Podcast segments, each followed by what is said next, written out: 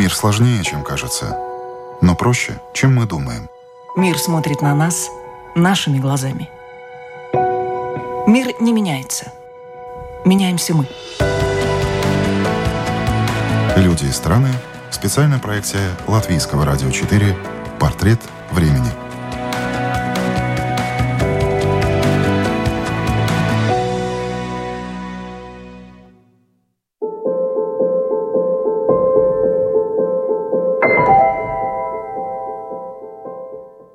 Главный вопрос, который поставлен сегодня, это чем же все-таки является наш биологический вид Homo sapiens? Мы животные, мы безжалостные машины. Кто мы? Мы люди. И если мы люди, люди в высшем своем проявлении. Если я человек в высшем антропологическом смысле, то что это означает? Так сейчас поставлен вопрос. И мой личный ответ на этот вопрос таков – я осознанное, живое, разумное и духовное существо. Я тот, кто способен любить. Я тот, кто способен сострадать. Я тот, кто способен помогать. Я тот, кому дана высшая и главная ценность – нести свет. Это фрагмент э, открытого письма российского драматурга, сценариста, кинорежиссера Ивана Вырыпаева. Иван Вырыпаев сейчас живет в Польше, но его пьесы ставят по всему миру, в частности и в Латвии очень скоро, 22 апреля в Риге, 23 в Даугавпилсе и 24 в Резекне будет сыграна постановка «Солнечная линия». Для программы «Портреты времени» с Иваном Вырыпаевым побеседовал Роман Шмелев. Расскажите, пожалуйста, как вы оказались в э, Польше, э, что вы делаете в Варшаве на данный момент? Ну, я живу в Польше 14 лет. Значит, как живу? Ну, у меня жена полька и польская актриса Каролина Грушка. И мы вместе уже 14 лет в мае будет.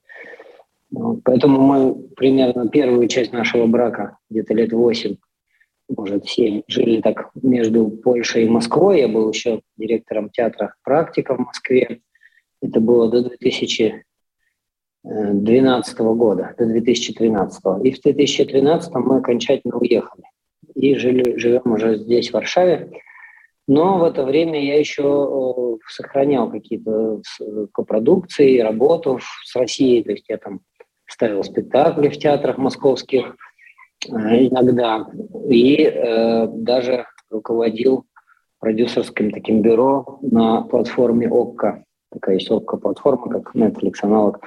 Вот. Э, и все это продолжалось такое, ну, не, в основном-то я уже жил в Варшаве, у меня здесь своя компания, с дочкой здесь, у своя жизнь, квартира там и так далее. Но все-таки какие-то связи с Россией я поддерживал в плане работы. Еще все-таки там больше, чем 45 театров играют по всей стране мои пьесы. Играли, сейчас не играют. Вот, а потом, э, ну, моя история закончилась с родиной трагически на протестах с Навальным, потому что я вышел с плакатом к посольству Российской Федерации – ну и потом еще там написал всякие ролики, ну и записывался там, в принципе, на санитарную статью. Это называется статья вот сейчас Марии Алехина судит. Но мне не было предъявлено обвинение лично мне, э, но я был в списке людей, 10 человек, которые могли бы быть предъявлены обвинения. Но я думаю, что в моем случае это связано с тем, что я не приезжал больше в Россию, поэтому какой смысл меня пугать заранее? Лучше подождать, когда я вернусь, но я не вернулся. И, в принципе, вот уже три года я не был в России. Ну а сейчас, когда все театры российские, прокуратура им там позвонила и запретили играть мои пьесы, по сути, у меня уже нет никаких, к сожалению, или не знаю, как это даже пока еще не, не, не пока еще сам не, не, не для себя не понял этого. Ну, у меня сейчас никаких нет там связей с Россией, в смысле ни технических, ни бизнес, ни творческих. Но есть мои друзья, есть студенты, есть отец, а, есть еще один сын. В общем, какие-то связи вот все равно продолжаются. Да, ну вот продолжая э, и, так, и, и такой, извините, бытовой вопрос, да, а как это полностью разорвать э, отношения с, в общем, родной страной, э, несмотря на то, что вот вы говорите, да, есть и все-таки связи какие-то? Ну, безусловно, то, что сейчас происходит, это трагедия, связанная прежде всего, конечно, в Украине это несравнимая трагедия, потому что там действительно по-настоящему погибают люди от бомб, от насилия, это ужасно. Вот. Но вторая трагедия, конечно, разворачивается у русскоязычного населения, ну, у, русско- у русско-гражданского населения, вот так скажу. Потому что, э, ну, это, безусловно, если в случае с Навальным я понимал, что это разрыв между политической системой и мной. Но я никогда не поддерживал эту политическую систему. Так получилось, что я сразу Э, она мне сразу не понравилась, но она же тоже эволюционировала. И вначале все-таки там, в 2010 году это вполне себе демократическое. Нам казалось, что мы что-то такое строим, интересное и так далее. Ну, вот, это закончилось на Крыме. Как бы, ну, первая такая точка, это был Крым.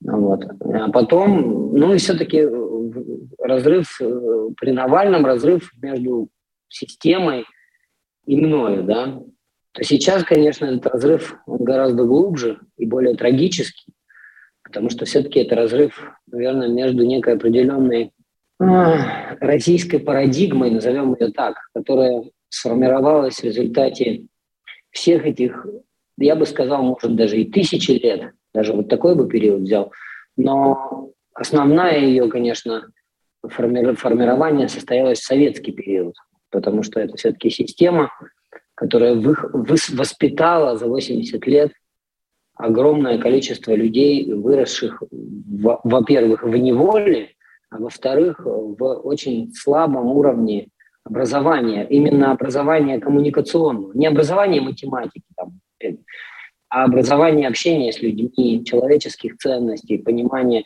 И масса этого, э, э, этих людей, она оказалась очень большой потому что все-таки я в последние годы жил в кругу интеллигенции. Это совсем другая, другой круг. Мы, ну, мы как бы общаемся, вокруг меня всегда люди, которые что-то хотят узнать, интересно. Я ездил много по городам России, но всегда, когда приезжаешь в Иркутск еще куда-то, то ну, ну сколько ты собираешь? Ну 500 человек, да. Эти 500 человек в каждом городе – это люди, которые а, ну, приходят, потому что им важно, что ты говоришь, интересно. Но это только 500 человек в городе, например, в котором там несколько миллионов, да, в том же моем родном Иркутске, откуда я родом. Э, например, мои пьесы в Иркутске были запрещены всегда, даже до этого времени. Там директор театра никогда не менялся 40 лет. Он до сих пор директор театра. Я был студентом, он был директором театра, и сейчас он еще директор театра. И он сказал, там 10 лет назад он сказал, пьеса Вырыпаева, после, после спектакля Вырыпаева нужно мыть сцену с порошком. Ну и, собственно говоря, в моем родном городе никогда не игрались мои пьесы на сцене драматического театра по всей стране. Я говорю, я это к чему говорю? Я это говорю к тому, чтобы сказать о том, какой уровень консерватизма и закрытости присутствовал в этой стране. Ну, соответственно, конечно, произошло такое трагическое понимание, что а кто я, как бы, что это такое русский? Это большой-большой вопрос – Потому что Пушкин тоже как бы был русским, ну, наполовину африканцем.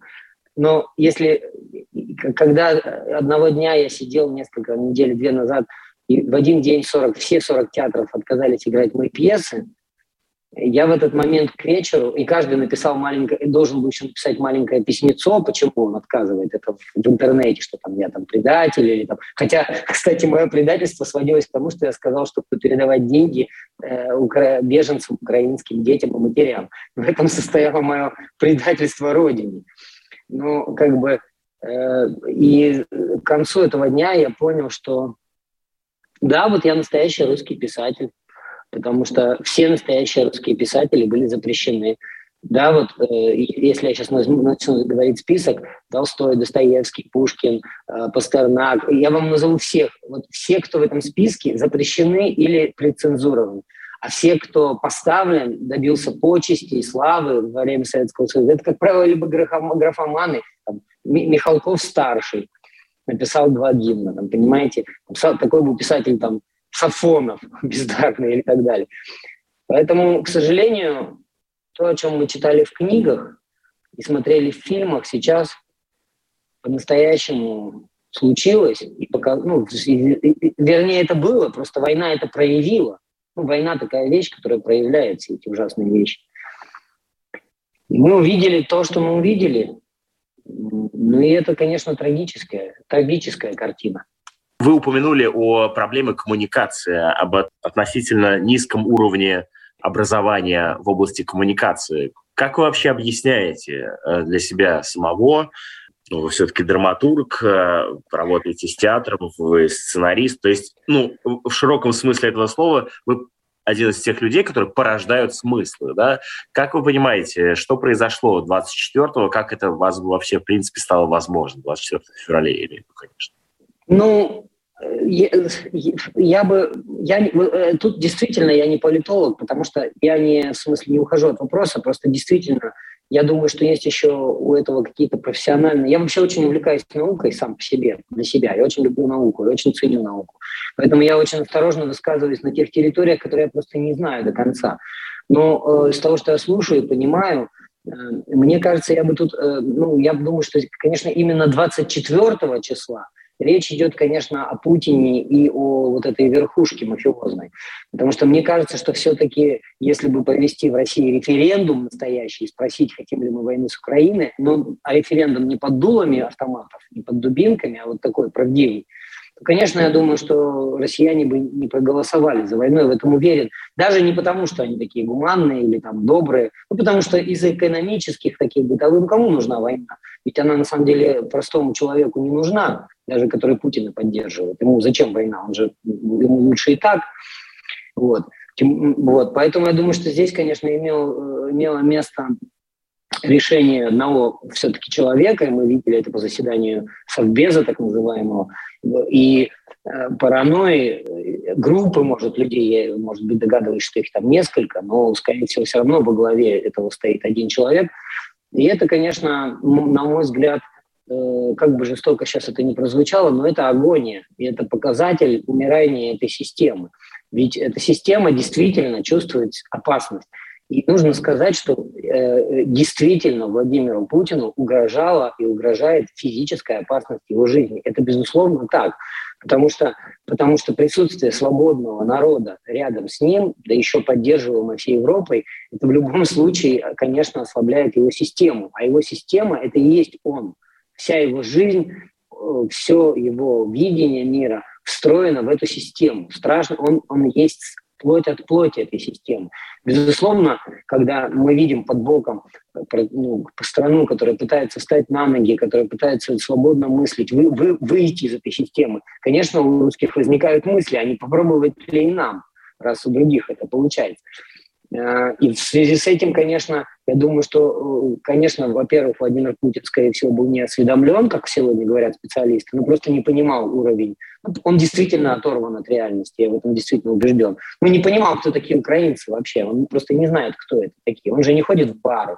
Вот я Например, много есть, ну, я бываю в Киеве, бывал. У меня есть друзья очень близкие, я выступаю перед зрителем. У меня идут пьесы в Киеве. Только в Киеве четыре пьесы. По всей Украине ставят мои пьесы. У меня есть контакт, у меня есть студенты в Киеве и так далее. Я приезжаю в кафе. И я, и, я и то не могу до конца сказать, что я знаю так хорошо украинцев. Ну, как бы я знал, там, не знаю, поляков, например. Поляков я знаю лучше, потому что, ну, но, но все-таки какой у меня круг общения, какой у меня тесный контакт с украинцами, да. А у него его нет вообще. Он никогда не был в баре украинском, никогда. Он не слышал, о чем говорят люди. Кто эти люди? Я уверен, что он искренне думал, что там существуют какие-то банды. Ну, может, не, конечно, он врет, он врун, я не стал бы верить Путину, но я думаю, что в какой-то степени он действительно так считал, ну, в какой-то для себя в голове. А, а проблема в том, что система российская позволяет одному человеку нажать, на, на, начать войну. Потому что в Польше, если бы Польша даже захотела сейчас начать войну, у нас консервативная партия, достаточно жесткая, если бы они захотели начать войну, это невозможно им взять и начать войну. Потому что парламентская республика, и надо было бы получить разрешение проголосовать и так далее. А тут один человек решает начать войну и начинает ее. И э, поэтому я думаю, что здесь все вместе сложилось. И, и, и политический обман, и паранойя этого человека, и страх загнания в угол, и, и отсутствие понимания путей, и общая масса безграмотности и чудовищности этого населения, э, скатившегося в такой низкий уровень, все вместе привело вот к этой катастрофе, которая является, по сути, как для меня, по сути, ну, к сожалению, логическим трагическим, но логическим. Ну, я, все мы чувствовали, что что-то будет. Ну, как-то, когда все назревает, когда столько энергии, да, поймите меня правильно, то э, ну, это, все, это в любом случае взорвется. И взорвалось. Да, ну вот э, вы говорите э, о том, что э, фактически один человек э, э развязал, один человек, обладающий э, неограниченной властью в России, развязал войну против э, соседнего братского государства. Но вместе с тем э, все-таки уже война идет больше месяца, и мы видим, что некоторое количество людей поддерживает то, что происходит в России. Да, да, да, это я как вы объясняете случае, это? Э, я ни в коем случае не хочу сказать, что один человек прилетел к нам из космоса и э, чужой нам инопланетянин вдруг нас всех повел на войну. Я, э, конечно, далек от такой мысли. Безусловно, Владимир Путин является логической, логическим продолжением всей этой э, системной, страшной системы. То есть он просто винтик наверху, безусловно. Это, э, ну, если я сейчас захотел бы или вы собрать войну, скорее всего, у нас бы не получилось. Ну, кто за нами пойдет? Может, пару сумасшедших.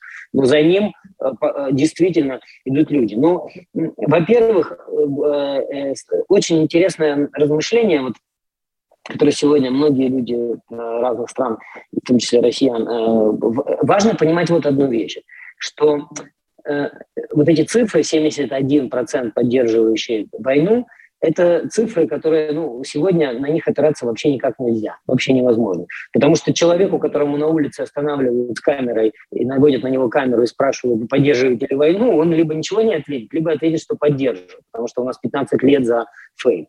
А, а, соответственно, самое страшное, что происходит в России, самое страшное, это страшнее, чем поддержка войны, уверяю вас, это э, абсолютное равнодушие и невмешательство населения в жизнь свою собственную и жизнь планеты. Они не живут на планете.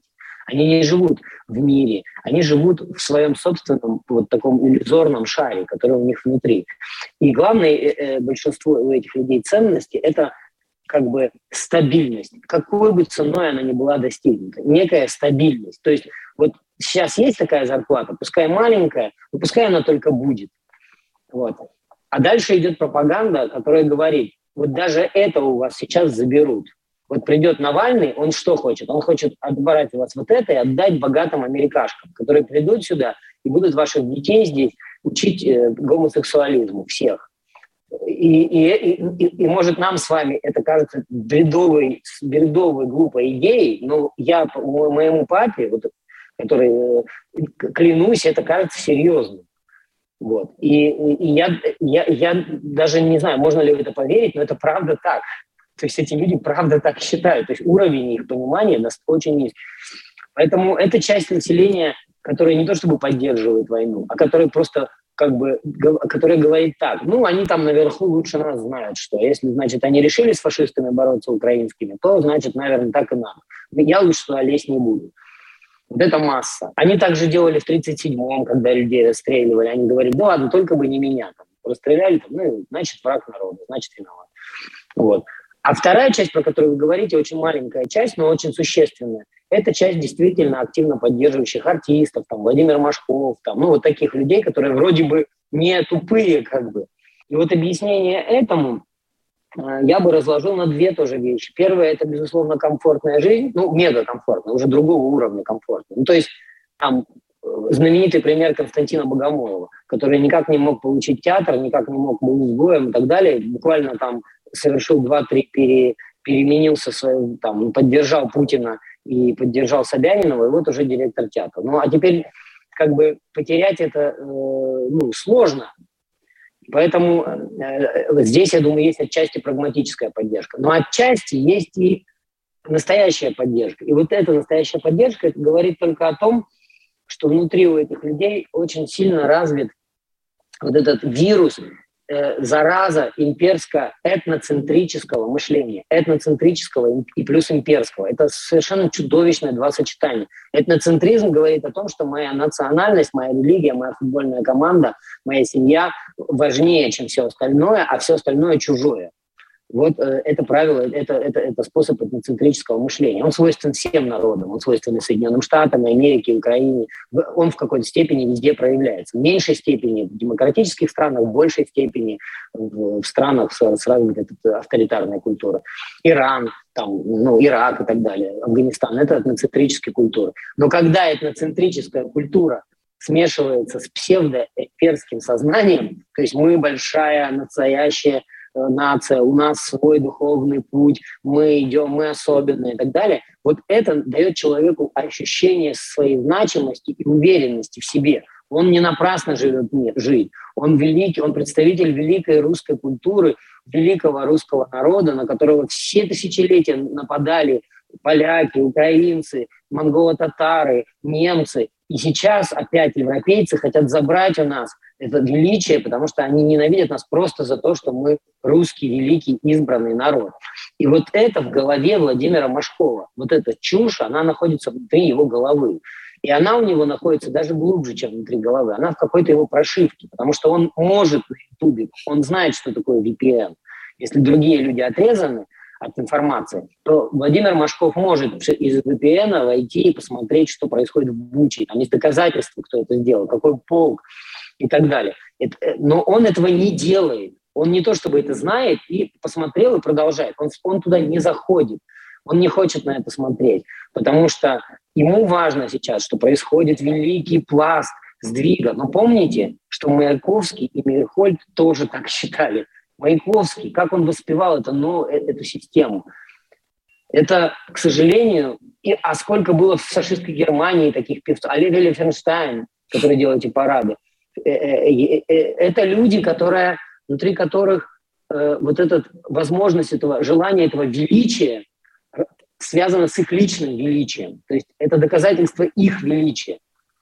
Потому что у них другого, видимо, нету. Нету контакта с подлинным Э, с подлинной реальностью, в которой человеку не надо быть великим за счет другой нации. Да, я попытаюсь сейчас свернуть в э, два тезиса э, ваше высказывание, а вы, пожалуйста, уточните, правильно ли я вас понял. То есть э, первая идея – это разрыва э, связи между страной и человеком э, за счет действия государства. И второе – это вот эта влюбленность в идею величия. Да, Факт. это то, что корм... да, и это, эта влюбленность в величие – это то, чем кормила эта система этих людей. Это то, чем она их кормила на протяжении тысячелетий.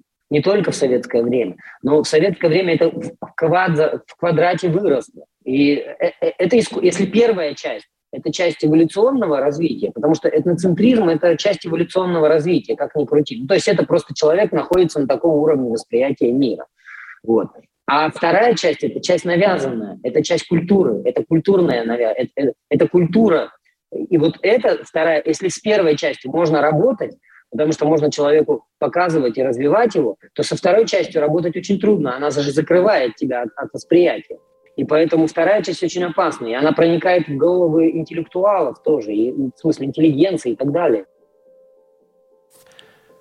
В эфире Латвийского радио 4 продолжает звучать программа «Портрет времени». Ее героем сегодня стал режиссер театра и кино, сценарист, продюсер и драматург, художественный руководитель театра «Практика», основатель продюсерской компании «Веда» Иван Воропаев. Вы говорите на русском языке, вы пишете на русском языке или не только? Или вы в том числе? Нет, я говорю на польском свободно, но я пишу на русском, да. Э, что делать, э, как, как быть сейчас э, человеку, разговаривающему на русском языке, создающему смысл на русском языке вне России в складывающихся условиях? Ну, моя жизнь лично сложилась так, что у меня в основном пьесы тоже идут и по всему миру, их просто переводят. И люди, которые приходят в Германии на мои спектакли, они же не русский язык слушают, они слушают немецкий, так же, как и в Латвии, так же, как и в Литве. Э, ну, я думаю, что самая главная наша задача, моя в том числе, задача людей, э, ну, э, как конструктивных, я надеюсь, я себя конструктивным людям, ну, то есть ответственных за планету, а не только за какой-то узкий кусочек суши, все-таки заключается в том, чтобы ну, не допустить любой фобии по отношению к любому языку и народу, потому что ну, это просто научная ошибка, это просто научный факт. То есть, безусловно, мы видим сейчас Э, российские войска, граждан России, совершающих ужасные вещи. Но, к сожалению, людей, совершающих ужасные вещи, одинаково много по всему миру. В Африке тоже сейчас люди совершают ужасные вещи. Исламское государство совершало ужасные вещи. Талибы совершают ужасные вещи. То есть это не значит, что мы должны персидский, иракский, бурятский, которые там в Буче были буряты и якуты, якутский язык э, подвергнуть забвению это ничего не даст. Это ограничит общение с этими людьми и еще больше сделает их изолированными. Э, нужно понять одну вещь Западу. Я сейчас вот много даю интервью, в Польше говорю об этом. Это очень важно понять. понимаете, если Европа думает, что мы сейчас возьмем, отодвинем войска Путина, построим забор между Россией и Европой большой, обложим их санкциями, и они там задохнутся внутри, это огромнейшая стратегическая ошибка. То есть эти люди там внутри э, имеют ядерное оружие. Когда они там будут заблокированы, они вообще дойдут до совершенного крайнего патологизма и выстрелят этой ракетой оттуда. Это совершенно... Теперь у меня нет никакого в этом сомнения. Еще до 24-го я сомневался. Они дойдут до ручки, начнут, начнут истреблять сами себя, еще сильнее деградируют, и потом пьяный какой-нибудь президент или там какой-нибудь сумасшедший нажмет эту чертову кнопку. И, и смысл заключается в том, что мы не можем отделить этих людей от себя. Мы и они — это одно и то же. Мы вместе люди. Мы должны взять на себя ответственность за э, рассеивание мрака во всех частях облаках планеты. И, и вот это сейчас стало понятно – к, э, к нам, к вам в Латвию, к нам э, в Польшу точно, стопроцентно точно через 20 лет придут э, сирийцы, иракцы. Они уже пришли, у нас на границе сидят в лесу. Неважно, что их Лукашенко привез, это не имеет значения, они не от хорошей жизни там оказались все равно. И их не пускают сейчас, они там до сих пор в лесу. И в лесу с детьми и так далее. И, и, и, и смысл заключается в том, что экологически типа потепление климата создаст такие условия, что будет миграция. Она будет. Нельзя остановить миллион человек. Два, десять тысячу можно остановить, но миллион не остановишь. И поэтому сейчас, вот видя, глядя на эту войну и так далее, я думаю, что помимо бюджетов на вооружение, которые Европа сейчас большие будет тратить, я бы, конечно, сильно советовал нам тратить большие бюджеты на разрабатывание образовательных интеграционных программ, и внедрение этих программ и работа с людьми вот такими неразвитыми, в том числе с русскими прежде всего. Прежде всего, работа с этим населением. Не запугивание их, не атака их, в смысле, что вы ужасные монстры. Но они тогда закрываются и становятся этими монстрами. Именно вытягивание их.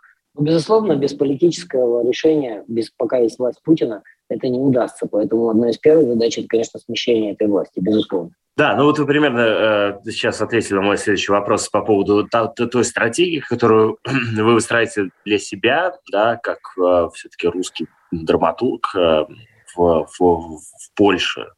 А, а вы себе представляете, когда вы можете, э, сможете вернуться в Россию? Нет, ну сейчас, сейчас меня посадят уже, потому что уже после... Я понимаю. Сейчас там выступался. Но я не собираюсь, э, я не вижу никакого смысла приезжать в Россию садиться в тюрьму, вообще никакого, ни для себя, ни как бы, то есть я, это абсолютно бессмысленная акция была бы. Вот, я, кстати говоря, извините, я в сторону схожу, кстати говоря, впервые в жизни я очень сильно пожалел, что Навальный вернулся. Это была страшная ошибка. Потому что, представляете, если бы сейчас был Навальный в Европе, как бы он нам всем пригодился? У нас нет лидера вообще никакого. То есть, если бы Навальный сейчас был не в тюрьме, а в Германии, ну, у нас, по крайней мере, был бы человек и сила, которая могла бы кого-то объединять. Так что это была тоже, мне кажется, большая Леша. А вам ошибка. кажется, он сохранил бы э, свой, свой вот этот лидерский потенциал, э, не вернувшись, э, в общем, довольно... Он сохранил бы. Ну, может, у него в России среди народа и так нет поддержки. А, а, а те, кто его сейчас поддерживает, ну, например, я, да, ну, я политически никогда его сильно... До этого я, его, я никогда не был с ним политических взглядов. У меня совершенно другие политические взгляды. Но я сейчас бы поддержал его, потому что э, понимаю, что это человек, ну, как бы и, и, и чести, и человек, как бы, э, убеждений, и человек целей, и сильный человек, и, и с юмором, и так далее. То есть я бы, ну, я его и поддержал, но только что моя поддержка? Она ничего ему не помогла. Вот. А сейчас я бы с удовольствием включился бы в его работу и так далее. Но это так, между словом. А, ну, а ваш ответ, ну, конечно, он ответ однозначный. Безусловно, мы не можем говорить о трансформации России, пока у власти находится эта система. Это, естественно, не надо быть неадекватным человеком, понятно. Но я убежден, что эта система заканчивается. Вот что бы кто ни говорил, что вот, смотрите, Путин справится. Ничего он не справится. Он даже не санкции его заканчивает. Его заканчивает время. Потому что время действительно для, таких, для, такого, для таких ужасных коммуникаций между людьми в Европе точно подошло к концу. И эта война показывает этот, этот кризис.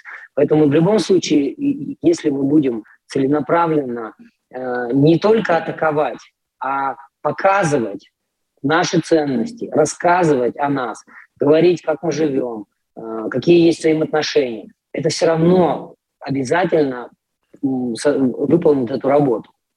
А как вам кажется, что необходимо для того, чтобы, э, ну, так сказать, деинсталлировать эту систему в России? То есть, условно говоря, с исчезновением Путина таким внезапным. А, ну, сейчас они должны, сейчас, сейчас есть необходимая, сейчас идет необходимая операция, лечение. Значит, к сожалению, русскому человеку, российскому, так, российскому, ну, неизбежно надо пройти ситуацию дискомфорта, потому что именно ситуация комфорта, не, ну, маленького комфорта, понимаете, это такой еще комфорт смешной, но он комфорт. Бомбы же не летят, хлеб был, туалетная бумага есть, гречка есть по телефону можно звонить, фильмы иностранные смотреть, в Турцию съездить отдохнуть.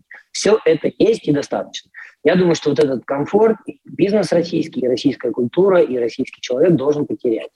То есть поэтому в этом смысле я за санкции, как бы жестоко это не казалось, это ну, люди должны испытать этот дискомфорт, должны пройти этот дискомфорт, чтобы хотя бы этим путем задуматься о том, что что-то не так. Но вторая часть, когда они начнут погружаться в эту зону дискомфорта, власть начнет им объяснять причину этого дискомфорта. Она будет говорить, что это Запад, который вот объединился и так далее. И тогда этот человек снова начнет опять еще больше ненавидеть этот Запад. И вот в этом месте как раз и есть включение роли Запада, который должен, конечно, как, я не знаю, технически, с помощью там каких-то средств, роликов, это, это, это можно придумать, но как можно больше именно говорить и рассказывать о том, ну, что есть на другой стороне. И, и, и тут вот, ну, Советский Союз занавес пал из-за советских видеофильмов, из-за американских видеофильмов в видеосалонах. Ну, из-за американской жвачки он пал. Из-за того, что мы все в 90-х стали смотреть Рэмбо и Сталлоне. И, по, и поэтому и поэтому, например, э, ну, наверное, нам нужно было Западу как-то сконсолидироваться и понять, каким образом он будет с этой частью населения работать. Именно работать, а не закрывать их отдельно в гетто, где они только еще сильнее станут агрессивнее. А, вы, э, насколько я знаю, являетесь основателем продюсерской компании «Веда» в Польше. Расскажите, пожалуйста, как сейчас складывается ваша работа в Польше? Ну, сейчас у нас этот месяц, это, конечно, мы спим очень мало. У нас есть просто, ну, во-первых, у нас беженцы, да, а у нас в Варшаве больше, только в одной Варшаве было полтора миллиона, в Польше два миллиона с чем-то. Ну, Даже больше, это, мне кажется, уже сейчас э, больше трех миллионов в Польше. Вот, но это как бы работа с тем, что мы берем на мою компанию, кого может, берет беженцев на работу, чтобы сделать им PSL, TESL и так далее. То есть мы занимаемся программами по обустройству, поиском грантов для беженцев украинских. Вот сейчас делаем спектакль для детишек украинских на украинском языке с украинским режиссером. Ну, у нас тут все есть, как бы, sorry. Ну, то есть у нас есть и зритель, к сожалению, и, и актеры. Ну, все, ну, как-то то есть это трагично, конечно, я ни в коем случае не смеюсь, но просто в этом есть какой-то юмор, что мы как бы тут лучшие люди все равно собрались вместе. И, я однажды читал как у кого-то, э, кто сидел в ГУЛАГе на Соловках, не помню кто, э, сказал, на Соловках он сидел и написал такое письмо, «Господи, я сижу в самом лучшем месте на планете, вокруг меня там Пердяев, там, э, ну, такие все имена, где бы я их еще встретил?» типа. Ну, вот это из этой трагической серии, бы сейчас лучшие люди в Польше, там, в Латвии, в Литве. Вот. Ну, кроме мужчин украинских, лучшие мужчины сейчас на фронте. Это тоже нужно сказать. Вот. И, э, ну, вот так, ну, работа с беженцами, вот, с, с, ну, вот со всеми, там, это вот много части времени занимает. Вторая часть, мы продолжаем делать спектакли, э, ну, свои играть и делать, но мы должны будем их перестроить, потому что ну, у нас есть какие-то пьесы, которые там сильно комедийные, может, их сейчас не надо играть, а есть политические, а есть там еще, ну, то есть мы перестраиваемся, на ходу все меняем. Вот. А третья часть, я хочу создать такой интегральный дом в Варшаве. Это было бы место, где Э, это было бы место соединения разных культур, где могли бы играться спектакли на украинском, на белорусском, на русском, на польском, на литовском, на латвийском, потому что у нас тут сейчас даже на сирийском языке для детей, для взрослых. Это было бы место, где занимаются йогой, занятия с детьми, э, конференции интересные и так далее. Ну, такой интегральный дом, который стоит выше, чем этнические проблемы и так далее, который стоит именно на пути вот помощи и развития. И сейчас я работаю над концепцией этого, еще инвесторов – еще поддержку властей. Но мне кажется, идея очень такая хорошая и вполне осуществимая. Ну да, такое место встречи различных культур. Но э, между тем, э, все-таки надо отметить, что э, Польша довольно консервативная страна. Да? Мы там год назад э, рассказывали нашим слушателям о том, что, о том, что в общем, э, довольно большое количество людей выходило на улицы из-за там, поправок к абортам там, и, и, и так далее. Э, как в данном случае вам приходится работать в, с, с этим на, на польской почве? Ну, э, да, есть вот эта проблема. Подел Польши раздел ровно как, как и в Штатах. Республиканцы и демократы, Трамп и Байден. Также и здесь ПИС и там называемая левица, да, лев, левые платформы в частности. Но, во-первых, конечно, во время войны все немножечко объединились. Ну, то есть есть что-то более страшное, когда люди объединяются. Во-вторых, вот моя идея, которую я говорю, она не попадет какие э, эти штуки, потому что она несет в себе, конечно, только конструктивное развитие. То есть мы не собираемся бороться с какими-то партиями и вообще вступать на эту политическую сторону. Мы, мы собираемся помогать и развивать людей, которые находятся сейчас в каком-то сложном психологическом состоянии или потребуют искусства и так далее. Потому что я за то, чтобы поделить сферы ответственности. То есть есть люди, которые должны заниматься политикой, и они ей занимаются. В Польше тоже есть очень хорошие здравомыслящие люди, там Туск, еще кто-то, которые могут что-то такое делать. Вот. Я этого делать не могу, ну, в смысле, не умею, буду плохим политиком. Вот. Я буду делать то, что могу я. А вот такого вот развивающего места, сегодня можно людям просто от немножко хотя бы даже вот во время войны. Ну, нельзя же все время жить войной, это с ума можно зайти. Нужно все равно какую-то... Да, нужно посмеяться иногда. Да, сейчас нужна комедия. На фронт во Второй мировой войне выезжали театры и не играли там про войну, играли там Шекспира, играли там куски там Чехова. Ну, потому что всем нужно быть человеком. Нельзя в этой звериной энергии постоянно находиться. Сегодня кошмар, я вам расскажу, но не знаю, потому что не войдет в интервью. Просто, чтобы вы понимали, вот дебилизм всего происходящего. Вот 10, сегодня э, юбилей, ну как 12 лет от падения этого самолета э, президента. Что делает брат этого Качинского? Он сегодня утром включил сирены, бомба-сирены. На весь город верели сирены. А у нас 2 миллиона украинцев и еще миллион детей, которые только что выехали. И сегодня с утра весь город горел бомба с сиренами. Вчера это было известно. Люди пытались протестовать. Никто не смог это отменить. Вы представляете травму этих людей сегодня? Они и так убежали, и сейчас весь день... И что им делать? Они, во-первых, не, не, не знают, что это, почему это сирена, потому что не, не было оповещено. Они что сегодня, кинулись к вещам? Вы представляете, какой кошмар вот этого... Ну, вот, вот брат у него погиб, понимаете? Да, я и вот представляю. Да. Уровень, уровень вот этого, ну, как бы аб, абстракции, абсурда, никто не думает об этих людях, об этих украинских детишках, никто. Лишь бы нам вот эти сирены включить, понимаете? И и, и, и, конечно, вот с этим это мрак, ну, как бы, вот это, понимаете, это, не хочу сейчас это сравнить, это не бомбы на Харьков, это не бомбы на Харьков, это несравнимо, но это та же природа. Это, это, это, э, это начинает, это, это все равно природа этноцентричного такого мировоззрения, где я только я, мой народ, моя вот партия, главнее, чем люди, которые живут вокруг еще. Отсюда и есть это начало. Тут уже до, знаете, этой денацификации, тут уже маленький шажок. Потому что можно же нацифицировать не только Украину, денацифицировать, но и своих граждан. Так вот в, в, в этом-то и заключается мой вопрос. То есть, словно говоря, понятно, что в Польше там тоже на самом деле есть к чему а, придраться. Да? Вот насколько легко сейчас вам удается работать в Польше и с чем это связано? Там? некоторые Ну, у меня ситуация, у меня такая ситуация, я подал президенту Польши предложение, прошение о признании меня гражданином Польши. И, э, судя по всему, есть шанс, что я это получу, очень большой. Э, ну и стану польским писателем. Э, э, я думаю, что но тем не менее, это не мне, это никаким образом, да, я завишу от этого решения, но я не остерегаю себя ни в интервью, ни в чем, потому что я все-таки хочу думать и говорить так, как я хочу думать и говорить. Вот. Но я, понимаете, как, как вам это сказать, вам, я, я просто так устроен, я хочу нести конструктивное развитие. Ну, в смысле, я считаю, что ну, борьба это может быть нужно и хорошо, но может быть для кого-то. Но для меня вот важно, несмотря ни на все нижменные проявления человека, все-таки стремиться изо всех сил идти вверх, к свету, туда еще куда-то, понимаете, в любой ситуации.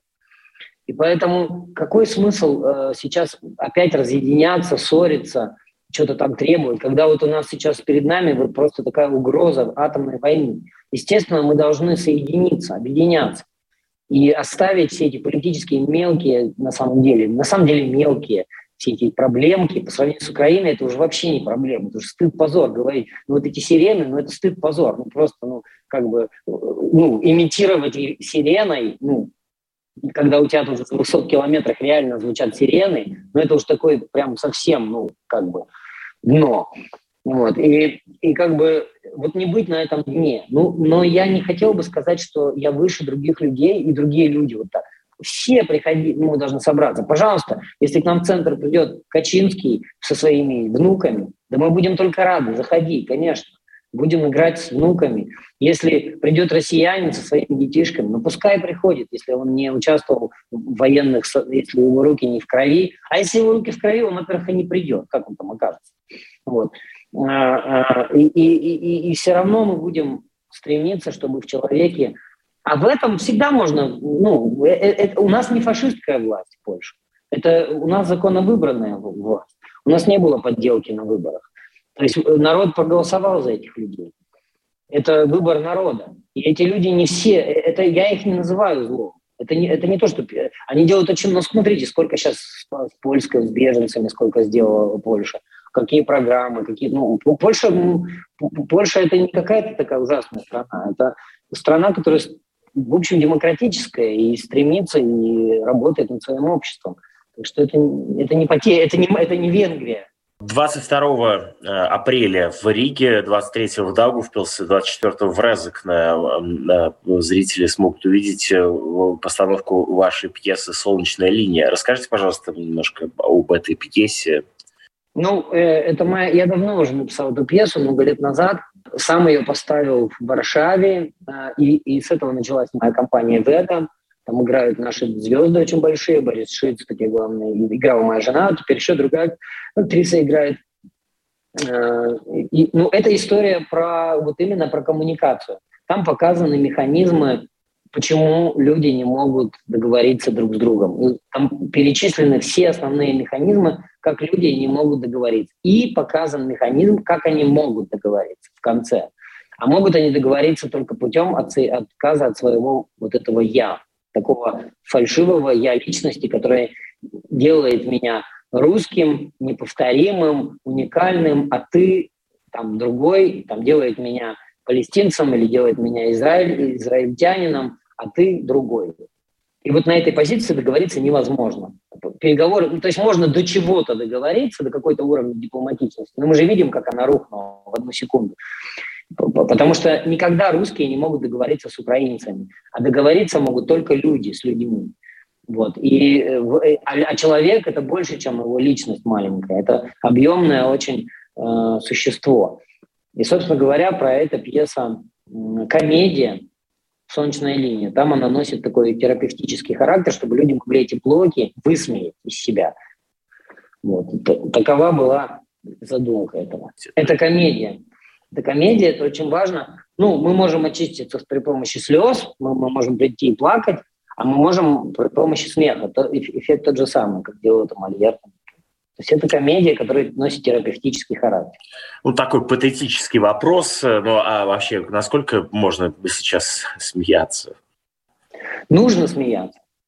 Нужно смеяться. Вопрос только как бы качества этого смеха. Нет, смех э, э, это то, что делает нас живыми, то, что делает нас людьми. Это то, что не позволяет нам бросать бомбы. Чувство юмора. Ведь у Путина отсутствует чувство самоиронии. Вы заметили? Вообще ноль. То есть человек, который шутит над другими, причем такие глупые шутки, банальные, а сам над собой вообще ни разу не пошутил. И это, конечно, поразительно. Так вот этот юмор, он очень нужен он, он здоровый. И сейчас во время войны он нужен. Другое дело, другое дело, знаете, только я бы сейчас не мог смеяться просто тупо, как человек подскользнулся там на кожуре банана, или муж изменил жене, как, знаете, в шкафу спрятался любовник. И вот, наверное, э, такого уровня низкого юмора сейчас, ну, а может, он тоже нужен кому-то. Ведь нужно же разрядиться, но мне, наверное, бы, я бы такое не смог.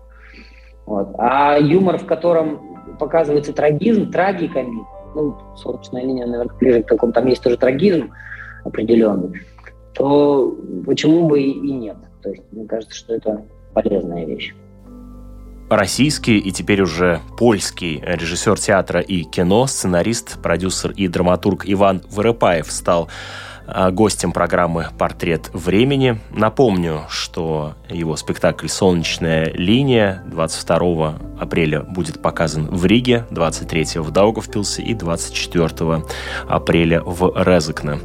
С Иваном Вырыпаевым побеседовал Роман Шмелев.